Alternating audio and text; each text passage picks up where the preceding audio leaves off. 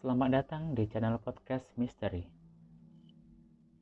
Ini adalah cerita pertamaku yang berasal dari postingan di Kaskus dengan nickname Gangel 160487 yang baru diposting kemarin 4 April 2020 Link cerita Kaskus aku tuliskan di deskripsi.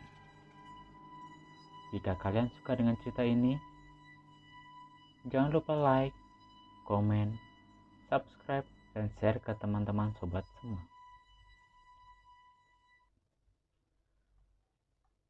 Cerita ini berjudul Malam Arwah atau Hungry Ghost Festival. Setiap tahun hari ke-15 pada bulan 7 dalam kalender Tionghoa atau disebut juga dengan bulan hantu.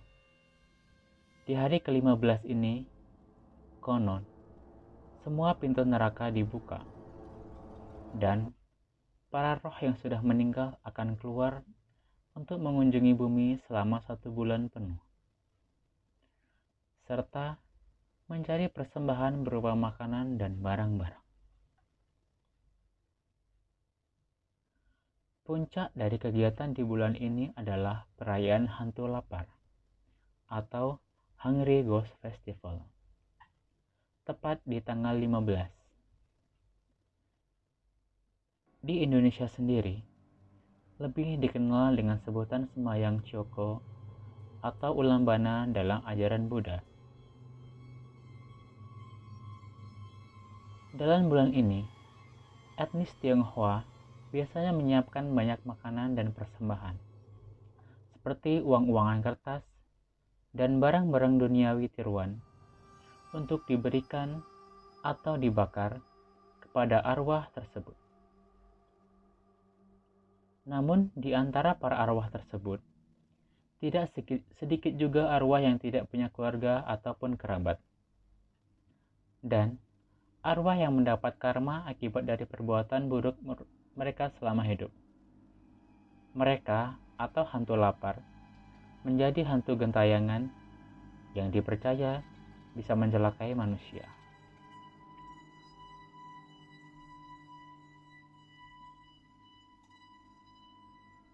Perkenalkan, panggil saja aku GN. Maaf nama kita sensor. Dengan nama seperti lelaki, Aku cukup sering diolok dan dibully oleh teman-teman di sekolah maupun di kampus. Tetapi karena aku cuek dan ceria, maka itu tidaklah pernah aku masukkan dalam hati untuk setiap jokes dan setiap kali namaku diteriakkan oleh guru ataupun dosen dan teman-temanku. Terlahir dan besar di kota Plat Kambi, yang nama kotanya sendiri diambil dari nama makhluk halus yaitu kuntilanak. Maka hal mistis seakan sudah menjadi sesuatu yang biasa bagiku. Menurut beberapa orang, aku terlahir dengan perawakan yang menarik, mata yang tajam, dan tidak sipit. Rambutku lurus dan panjang Tubuhku langsing dan kulit kuning langsat yang saat ini mulai kecoklatan karena tugas lapangan yang mengharuskanku untuk menghabiskan banyak waktu di lapangan. Terkadang, saat aku berjalan di keramaian, aku dapat merasakan beberapa pasang mata lelaki yang mencuri pandang ke arahku. Terlahir sebagai seorang warga keturunan, dengan separuh darah Bali sekaligus keturunan Tionghoa. Dalam diriku mengalir darah Tionghoa dari, leluhur Tionghoa dan darah Bali dari ibu kandungku.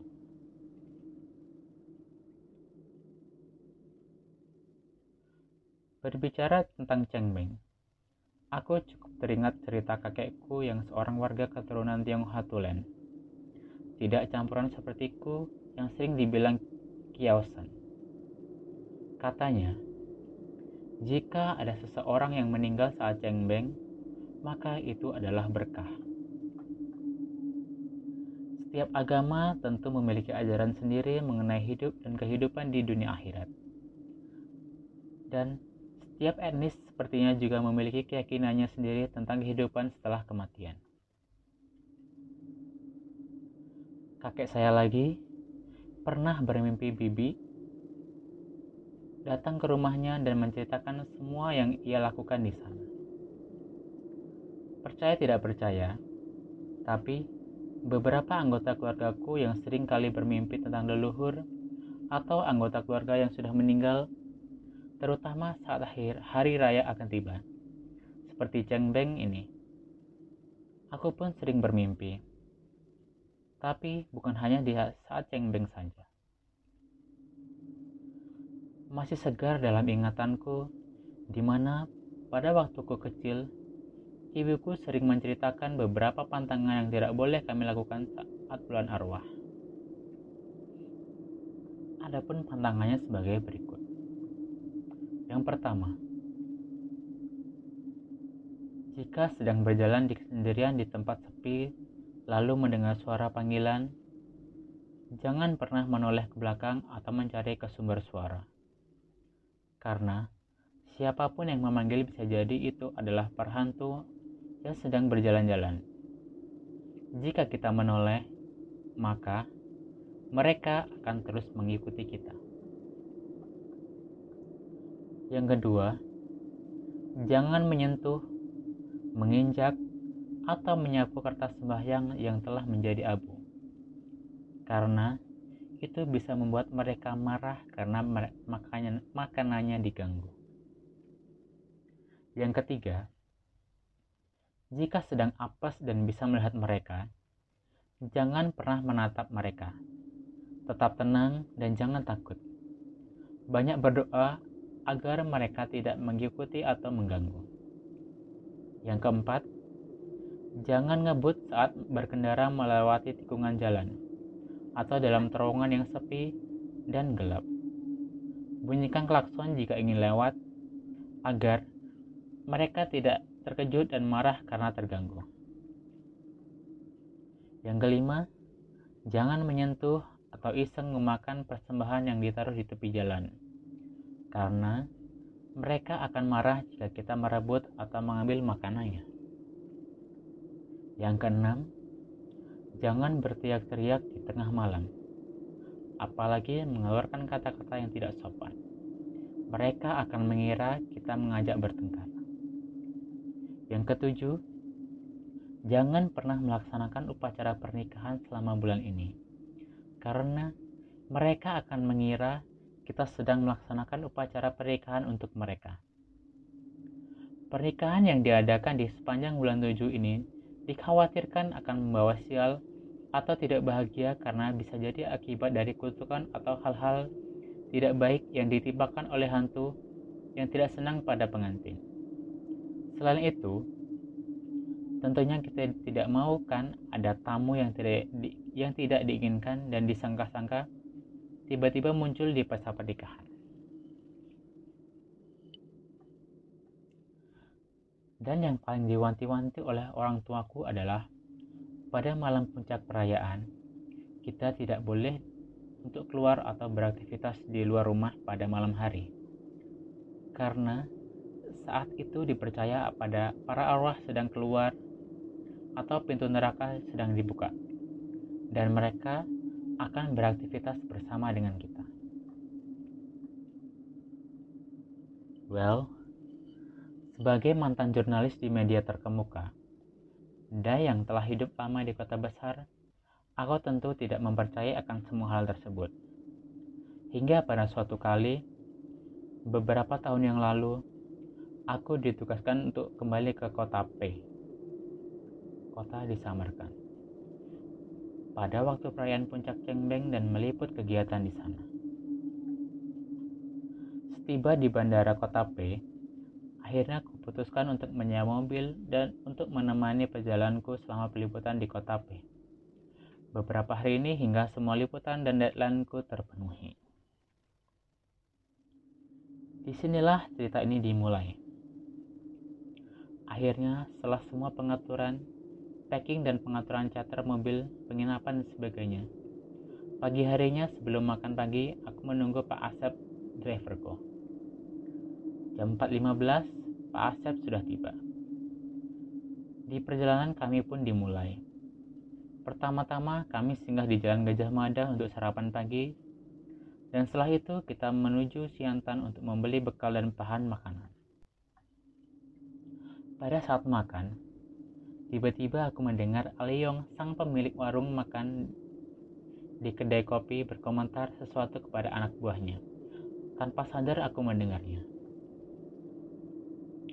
Awalnya tidak ada yang aneh dari pesanan makanan itu sang penelpon memesan makanan untuk porsi empat orang terlengkap dengan alamat pengiriman yang ada di salah satu bilangan rumah di Siantan yang dekat dengan warung tempat Aliang berjualan. Maka, setelah dibuat pesanannya, anak buah sang pemilik akan pergi untuk mengantarkan pesanan makanan tersebut. Setelah makanan diantarkan, rupanya sang pemesan hanya mengulurkan tangannya da saja dari bilik pintu untuk memberikan uang kepada si pengantar dan menyuruh si pengantar untuk menaruh makanannya di depan pintu.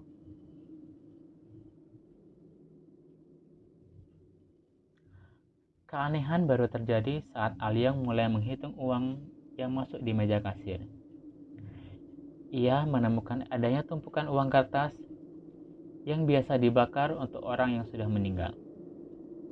Uang kertas ini biasanya digunakan dalam upacara kematian di adat China. Awalnya, Aliong sang pemilik kedai tidak mempermasalahkan penemuan tersebut. Tapi, lambat laun pesanan dari alamat yang sama kembali datang. Dengan perintah yang sama untuk meletakkan pesanan makanan di depan pintu rumah tersebut. Malamnya, ia kembali menemukan uang kertas itu di meja kasirnya. Ia pun mengocah dan mengumpat. Kata-kata kasar. Ini orang sudah nggak bisa ditolerir. Nanti wah ke sana entah sendiri. Wah memarahin dan tagih makanan selama ini dia orang pesan. Kata Aliam. Sambil makan, aku hanya mendengar keluh kesahnya dan tidak menanggapi lebih jauh lagi. Selepas dari Siantan, perjalanan terasa begitu lambat setelah melewati Wajo dan tujuanku kali ini untuk meliput kegiatan Cengbeng di Singkawang. Tradisi turun-temurun tersebut masih terus berlangsung hingga saat ini. Hari itu di puncak ritual tahunan ada sebuah replika kapal yang dibakar dan sebagai simbol kendaraan yang digunakan para leluhur untuk kembali ke akhirat. Berbagai sesaji turut dipersiapkan sebagai simbol bekal di perjalanan. Aneka sesaji tersebut di antaranya berupa buah-buahan, sayuran, uang kertas, dan aneka pernak-pernik khas lainnya. Kapal tersebut juga dilengkapi dengan replika patung berbagai karakter yang semuanya berbahan kertas, seperti patung nahkoda, awak kapal, dan kelompok pemusik.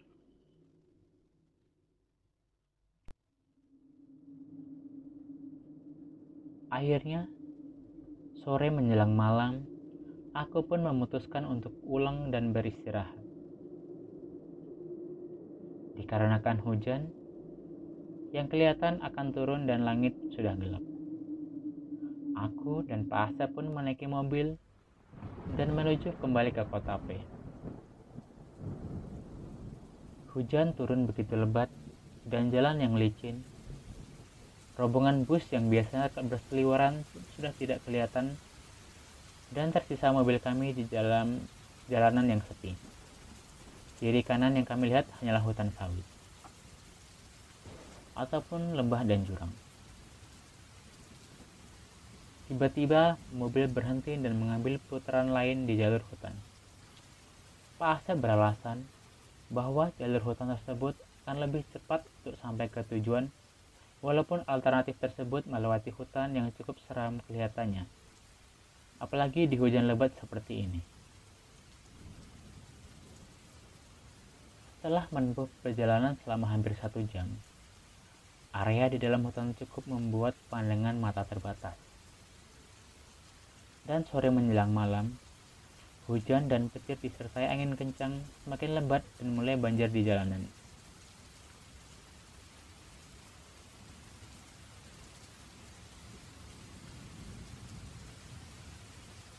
Di dalam perjalanan, aku dan Pak Asad saling bercerita mengenai kehidupan dan banyak hal untuk mengembangkan rasa suntuk.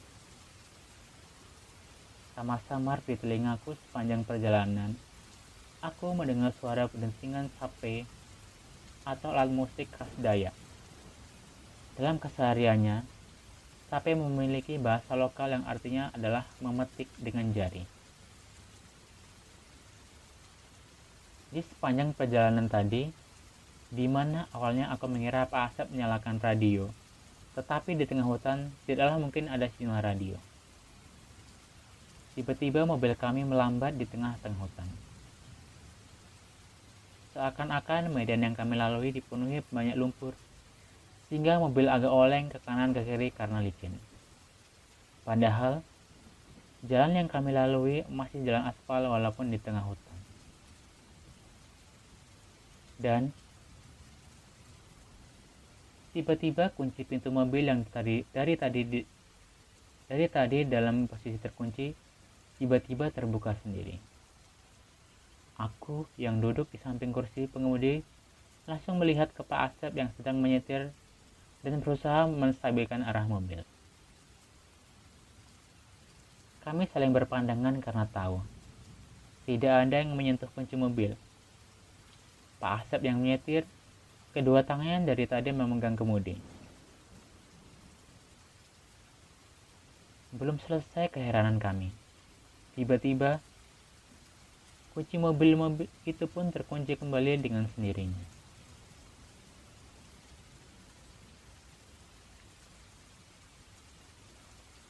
Kami mulai bingung dan takut, tetapi mencoba berpikir positif. Mungkin ini masalah sambungan listrik mobil yang bermasalah. Sehingga kunci pintu mobilnya bisa buka tutup sendiri. Untuk mengurangi rasa tegang, aku yang duduk di samping Pak Asep inisiatif untuk memutar lagu.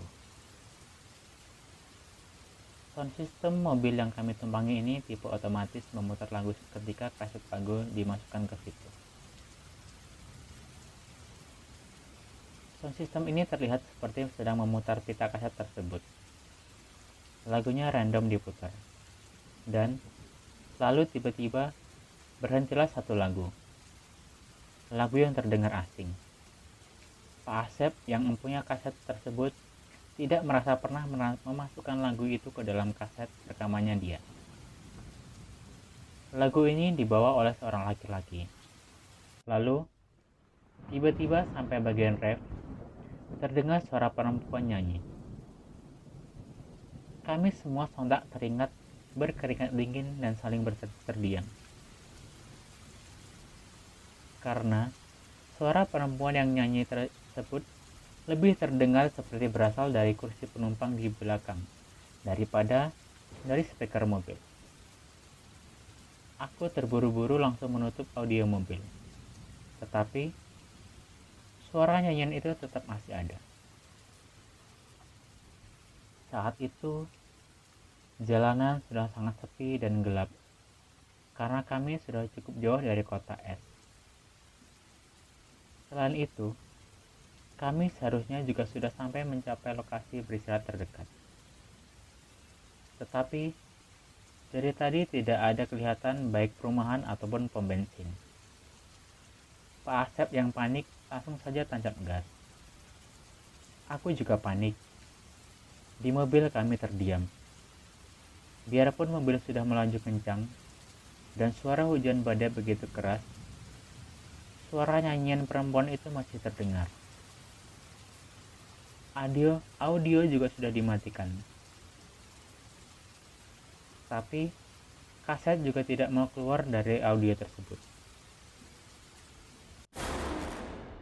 Dan tiba-tiba Pak Asep melihat tikungan tajam. Sontak Pak Asep menginjak rem dan kami pun terpental di mobil cukup keras. beberapa barang bawaan meluncur ke depan. Di tengah jeritan kami, mobil menghantam pagar pembatas jalan. Mobil pun terhenti dan kami pun cukup shock. Pak Asep yang segera turun dan melihat kondisi mobil. Setelah beberapa, beberapa saat beliau masuk dan berkata, Mobil agak lecet dan penyok, tetapi kondisi mesin dan lampu semua oke. Kita akan lanjutkan perjalanan ya. Aku pun cuma bisa mengangguk. Akhirnya, kami pun memutuskan untuk beristirahat dan mengisi perut di warung kopi tadi pagi yang kami singgahi. Kami pun turun dan memesan makanan. Saat itu, tiba-tiba aku mengingat kembali cerita dari sang pempunya warung si Aliong mengenai kejadian yang dialami dan aku berinisiatif untuk menanyakan perihal tersebut ke anak buahnya. Sang anak buahnya pun bercerita kelanjutan peristiwa itu dan kami pun yang mendengar ikut bergidik. Alyong pun memutuskan untuk mengantarkan pesanan makanan itu secara langsung ke sana. Ketika ia mendapatkan pesanan makanan dari penelpon misterius itu. Setelah mengantarkannya, dari balik celah pintu ia menerima uang pesanan tersebut dan tidaklah ada yang aneh. Uang yang diterima merupakan uang asli. Tapi anehnya, uang itu kembali berubah menjadi uang kertas di malam harinya. Kesal dan marah karena kejadian yang terus berulang, akhirnya Aliang menghubungi polisi untuk melaporkan kejadian tersebut dan memberikan alamat pemesan makanan misterius itu. Alangkah terkejutnya mereka ketika menemukan empat sosok mayat yang terbaring di lantai saat mereka mendobrak rumah pintu rumah itu. Setelah dilakukan pemeriksaan yang lebih lanjut, empat mayat yang mulai membusuk itu sudah meninggal sejak beberapa pekan yang lalu.